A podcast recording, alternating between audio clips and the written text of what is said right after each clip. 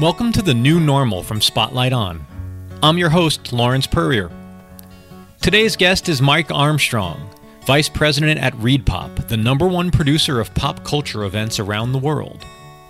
Mike helps ensure the success of once in a lifetime fan experiences like New York Comic Con, PAX West, Emerald City Comic Con, Star Wars Celebration, and many, many others. Mike shared his experience on the evolving ways to serve the needs and desires of dedicated pop culture fans, and what it takes to postpone an event with tens of thousands of attendees, hundreds of exhibitors, and loads of busy celebrity talent. Enjoy our discussion. Is that your home recording studio? A lot of years of college radio and listening to NPR has taught me that a blanket fort is the next best way to go. That's amazing. How are you? I'm good, bud. How are you? I'm doing all right, man. How's you? How are your family and loved ones? We're good. Everyone's healthy. Uh, you know, obviously, uh, we're all a little stir crazy, but we're things are going as well as they can be. My wife uh, is also working. We've got a five-year-old daughter and a one-year-old son, and uh, just passing them back and forth. It feels like uh, every day is a survive and advance kind of thing.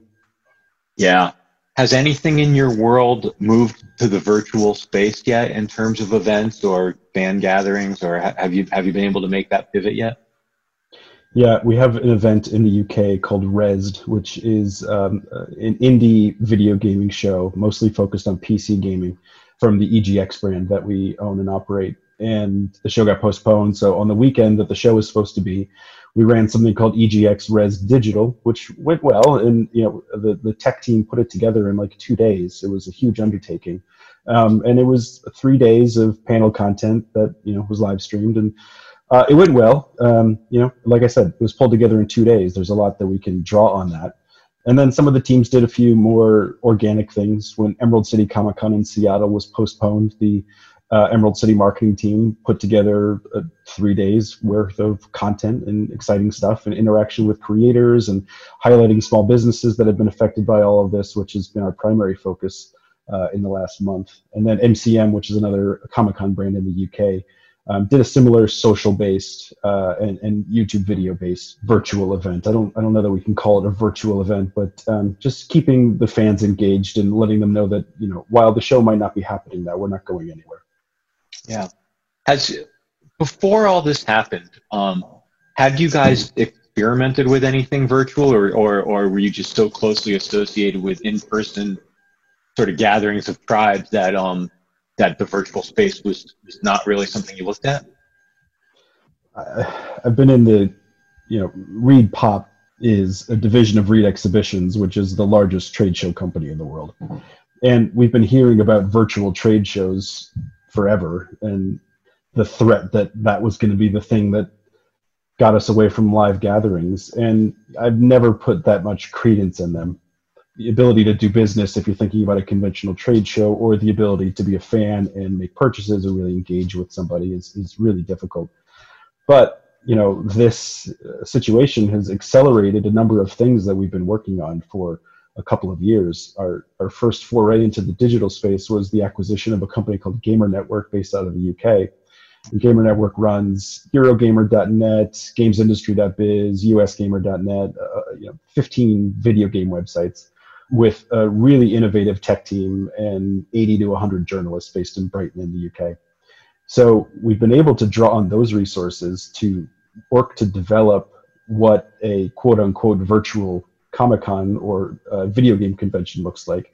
But you know, this had been on the side of our desks for five years. Like uh, it was always something that we wanted to do, and now we're forced to do it. Uh, not forced, but uh, heavily incented to do it. So um, we're doing what we can with the resources that we have, and we're lucky that we have a bit of a diversified business where you know we're not solely reliant on sponsorships, ticket sales, um, booth space sales. We've got a really robust digital business in the UK, which right now is the only thing making any money and doing well because everybody's online and traffic is up. But um, yeah, we're we're we're thinking about things in a way that we have been, but just a little bit more uh, focused and concentrated. Yeah, it seems like in a lot of ways, and you know, just from the outside looking into your business, you could be really well suited to do some interesting things. Not least of which is just around your relationship with content. You know, the fact that you already book talent, you already are so much a part of like I guess like the promotional circuit on the one hand for things like films and game releases, um, but also just the way um, your events highlight the true creators behind this stuff, the developers, the creative people, the on-screen talent. Um, I could imagine a scenario where you could put you could still do a really cool panel discussion or a behind the scenes demo or a lot of the things you already do seem like they could be adapted if um, either this were to drag out for a while or just to maybe create new products um, you know in a sort of post pandemic world you guys look from far away really well suited uh, thank you and i hope so you know um, it's taking a lot for us to not be viewed as a convention company and people primarily think of ReedPop, they think of New York Comic Con, PAX, Star Wars Celebration. But you know, with this digital business, with our audience that we have that's engaged with, with us 365 days a year, you know, I agree with you that we're really well positioned to do it. We just need to um, do a better job of not positioning ourselves as the answer when it comes to large scale gatherings. Um, we need to position ourselves more so uh, like a media company, which in a large way we are. Yeah, yeah, you sit in such an interesting sort of nexus point between the fan community and the and the creative community. It, it, it, those conference calls where you guys are talking about what to do next must be interesting and fun. Um, yeah, they are fun, and I, I, miss I miss being in a meeting room and having those. But uh, like Microsoft Teams or Zoom calls will do for a while. Do you have any sense yet for uh, how fans are experiencing this shift, and specifically like are are fans interested in virtual opportunities, virtual meeting spaces? You know, um, the virtualization of what you guys do. Have, have you talked to fans, or have you seen other folks experimenting with things where there's been fan reaction? Yeah, we have, and we've seen some of our. Um, we've seen some other shows uh, in the industry start to do some things, and um, the reaction has been strong. We, we've you know bought tickets to a couple of virtual events, and our teams have uh, sat through it and looked at the user experience and they've looked at the price points and they've looked at the tech. Um, and so we're gathering all the information that we can so that whatever solution we come up with is, is uh, best in class. Um, so I think there is a need for it. If you look at any of these things we've participated in, there is attendance. You know, they might not be done as well as we think they can be done, um, but people want to to talk to the cast of Supernatural. They want to talk to the cast of The Magicians. Like there is that need for fandom you know, a, a lot of it is being done directly uh, creator to fan uh, with no middleman. With um, you know, you see a lot of um, you see a lot of comic creators getting on and doing live sketching and um, then doing something with those sketches. Um, so you see a lot of that happening on one and one. It'd be nice for there to be a clearinghouse. One of the things that I love about our physical events is that it's a really great opportunity for discovery and you can walk up and down the aisles of the show floor you can walk up and down the aisles of artist alley looking for something in particular but find something else and that's really hard to replicate online so we've been looking for ways i'll give you an example like we have been talking a lot about individual creators and a lot about people in artist alley or exhibitors through our social channels so that we can keep uh, these small businesses afloat. We take that really personally. And we end up linking out to four different big cartel sites or merch now sites or etsy stores or whatever. And that really hinders the fans ability to find something new.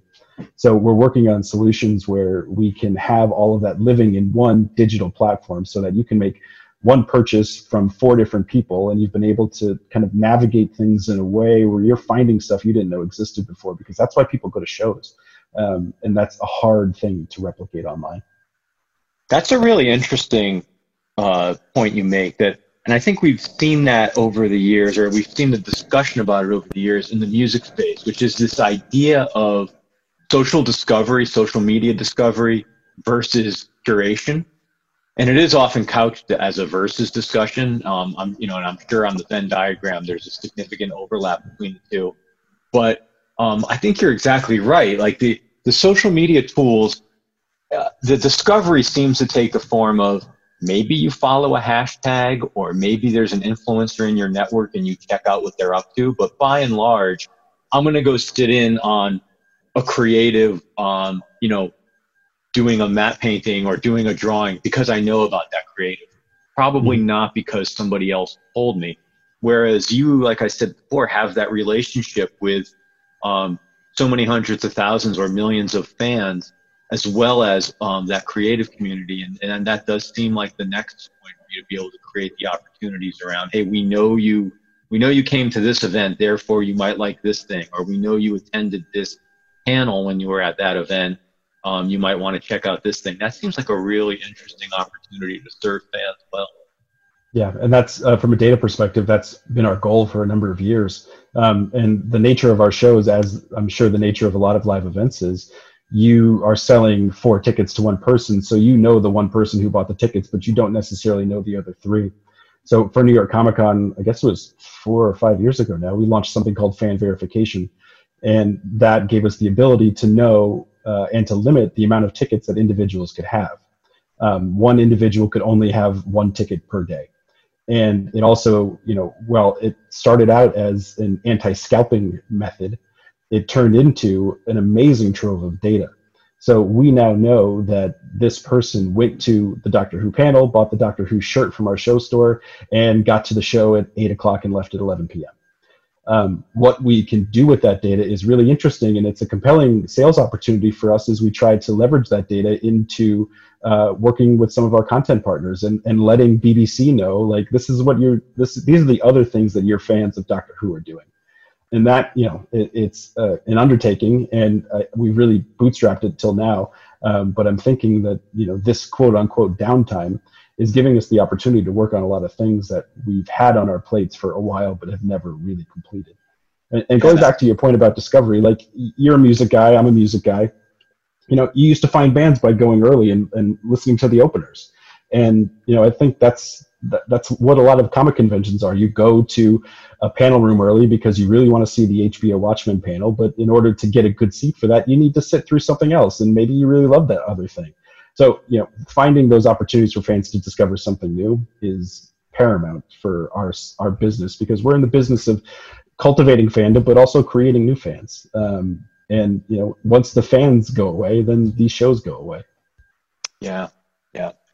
So, in so much as um, you're sitting around a crystal ball, um, what are some prognostications? Um, I'd love to know what you think in terms of um, not only timing when we might start to see events again, but what those events might look like. You know, is there a is there an express entry if you flash your card saying you've had the serology test and you're clean, or um, are events half the capacity to uh, and then inside there's other ways that keep people socially distant? Have what you know are you having sort of logistics operational discussions yet? And and what do you see coming out of it we're having a lot of theoretical conversations um, the situation is so fluid and we were one of the first dominoes to fall with emerald city uh, in early march that was the first show um, or large gathering that ended up getting canc- uh, postponed rather at the time it felt like it was a cancellation because it hurt us all so much, but um, it ended up being postponed to August. So because we work around the country and around the world, we don't really have a standard procedure. You know, we operate in Javits Center in New York, which, as we know, has turned into a field hospital, as has McCormick Place in, Chicago, as has Miami Beach Convention Center in Florida. We're hoping to be able to run a show July 4th weekend in Miami. Um, whether or not that will happen remains to be seen. We're operating as if it will happen, and then we'll pivot when we need to. But my guess is that for a show like New York Comic Con, October, Javits Center, 60,000 people a day, it's going to look different. And is it going to look different because there are uh, federal and local mandates that make it look different? Is it going to look different because the appetite for fans to gather in the way that they normally have gathered will change? We don't know yet. Um, you know, we all have our own predictions. And talking to a lot of customers and exhibitors, they all have their own predictions too. Um, so we're kind of figuring this out day by day. What does the entry process to New York Comic Con look like? Is there an appetite for people to sit in the queue hall, which is like one hall of the Javits Center that we fill with people in the morning so they don't have to wait outside? It's 10,000 people in five chutes, you know, kind of jammed together, for lack of a better word. Are people going to want to do that anymore? I don't think so. So is it taking temperatures at the door? Is it um, asking for some sort of documentation at the door?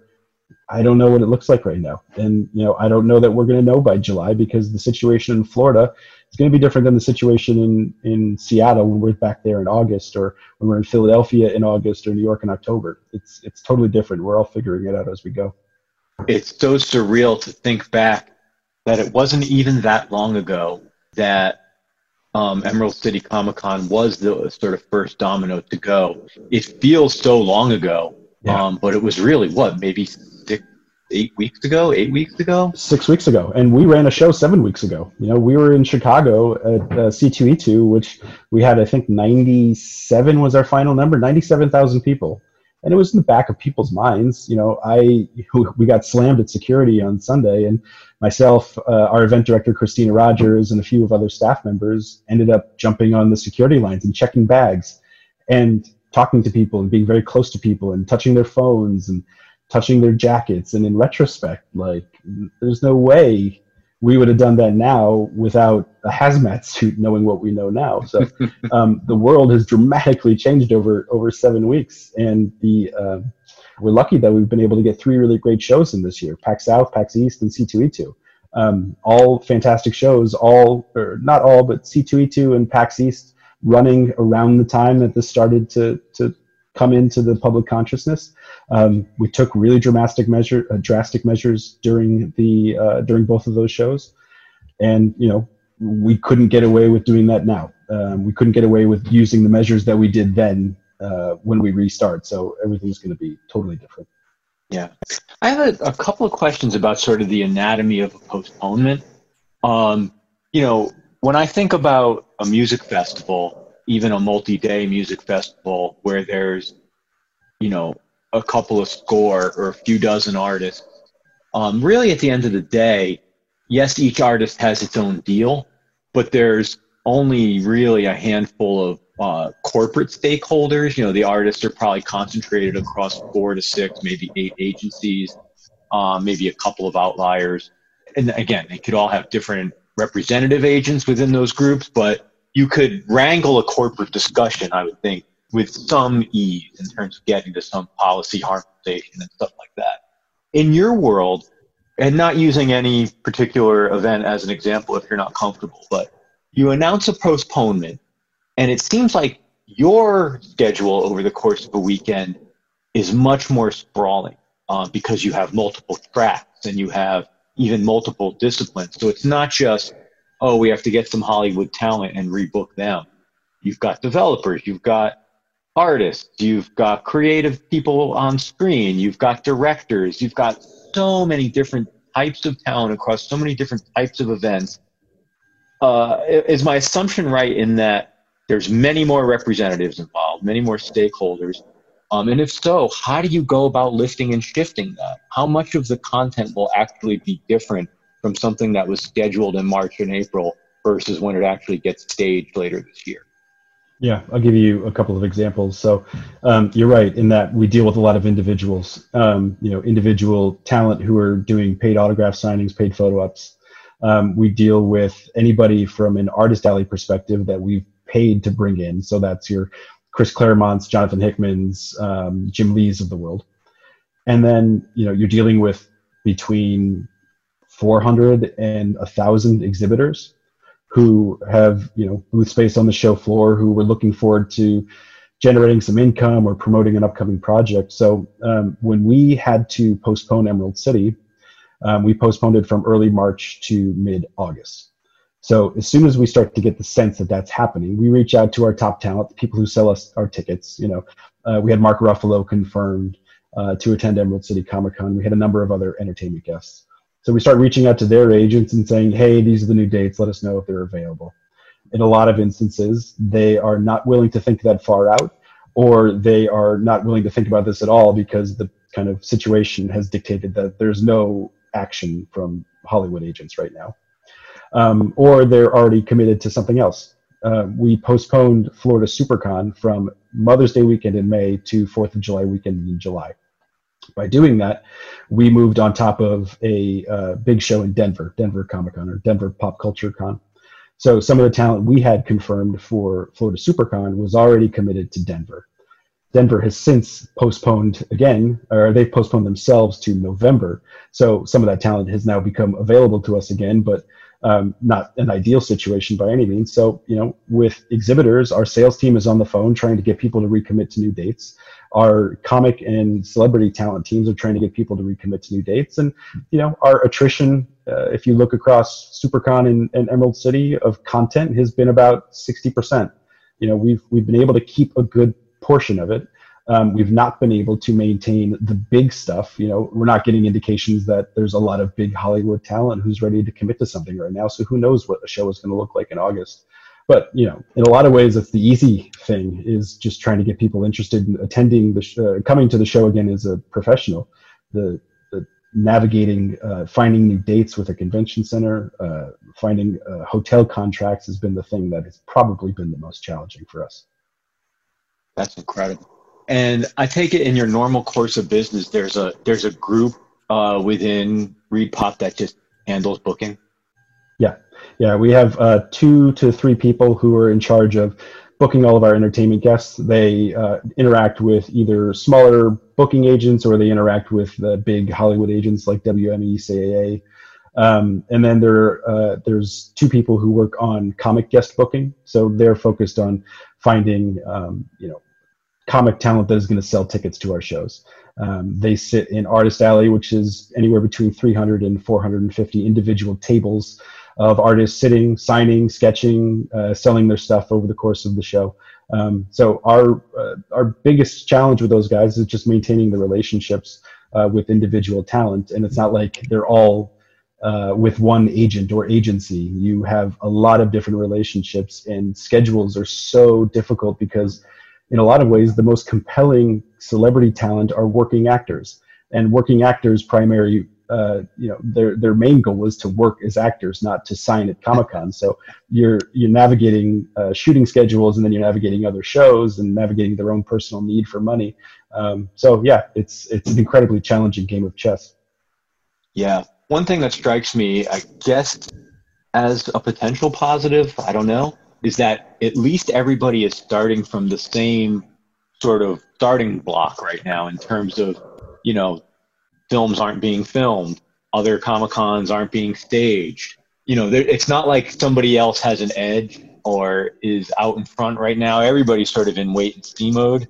It also struck me that as some of the um, the tentpole films move their release date, you know, at least maybe some of this can become lift and shift. Oh, we were going to do uh, you know, 45 days of promotion starting April 1st. Now we have to do 45 days of promotion starting August 15th or what have you. Um, not to minimize the, the, sort of terror that that it brings to to your enterprise, I, but it does seem like there's some aspect that some of it can be cobbled back. I hope so. I mean, I'm very much a, a proponent of rising tides lift all ships, and good small to medium sized comic cons benefit big comic cons, which is what we run. And you know, for a lot of people, that's an easier point of entry going to a, a local show and then realizing that they love it and then saying, okay, what's next, is a really good thing for us. So when smaller shows don't happen, I think that hurts the pipeline of people becoming uh, really invested in the fandom and wanting to attend the next big show. I personally don't like seeing all these shows canceled because I know what kind of an impact it has on the organizers. Uh, I have personal relationships with a lot of them, and I understand what they're going through. Um, and then the uh, small businesses that are affected. If you look at the the dealer community, as we call them, it's guys, women who travel the country in a van selling old comics, old toys, uh, homemade creations. They don't have a physical storefront. They mostly don't have an online business. Um, maybe eBay, maybe Etsy but knowing that they've lost, which will probably amount to four to five months of revenue, um, and knowing that a lot of them are happy going out to get quote unquote real jobs, if there are quote unquote real jobs left, um, you know that that was the thing that was most frustrating and, and disappointing about Emerald City. In at the end, it was the right choice. Obviously, a day before we were supposed to open, the governor put a lockdown and said no mass gathering. So uh, we canceled six days ahead of that, which uh, postponed, excuse me. So we're glad that we made the right decision, but we knew it was going to have a ripple effect on those people and those comic creators who depend on our shows for a significant portion of their money. So, yeah, I you know I hope that the industry is kind of building all of this stuff up in reserve so that when New York Comic Con runs in October, that we've got a trove of content to show at the show. But I don't know what that's going to look like, to be honest with you. Yeah. How long before uh, Emerald City or uh, New York will you guys ideally be able to announce your new programming? Um, we hope to be able to announce new programming for Emerald City. Uh, we were just talking about this today. We're going to start making announcements of guests that have re-signed um, and content that is coming back, probably within the next week, actually. So, you know, we are expecting one of the other difficult things for a show like Emerald City or a show like New York is that our tickets sell out mostly before the bulk of the content is announced. So people are buying on spec or they're buying on um, you know a, a, belief that the show is going to be worth their time and money. So it's nice for us in a way to be able to announce content before we have to put these tickets back on sale.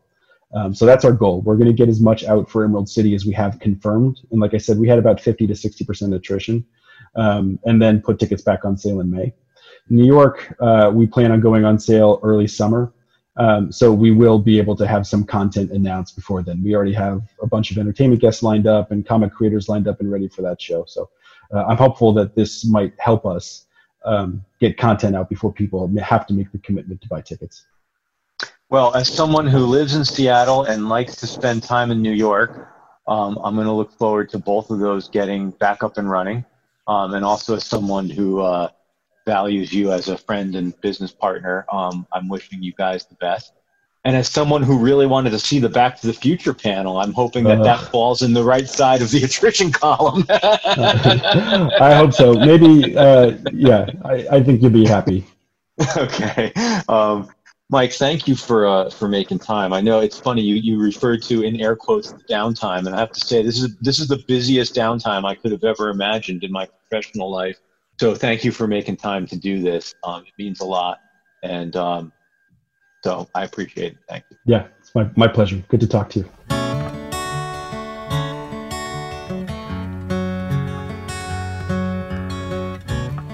Thank you so much, Mike Armstrong, and thank you everyone at ReedPop. Thank you to our editor, Craig Snyder, and special thank you to Ant Taylor and the whole gang at Lyte. What's your new normal like? Let me know at lawrence at lyte.com. That's L A W R E N C E at L Y T E.com. I really enjoy hearing from you. Thanks so much for listening and be safe.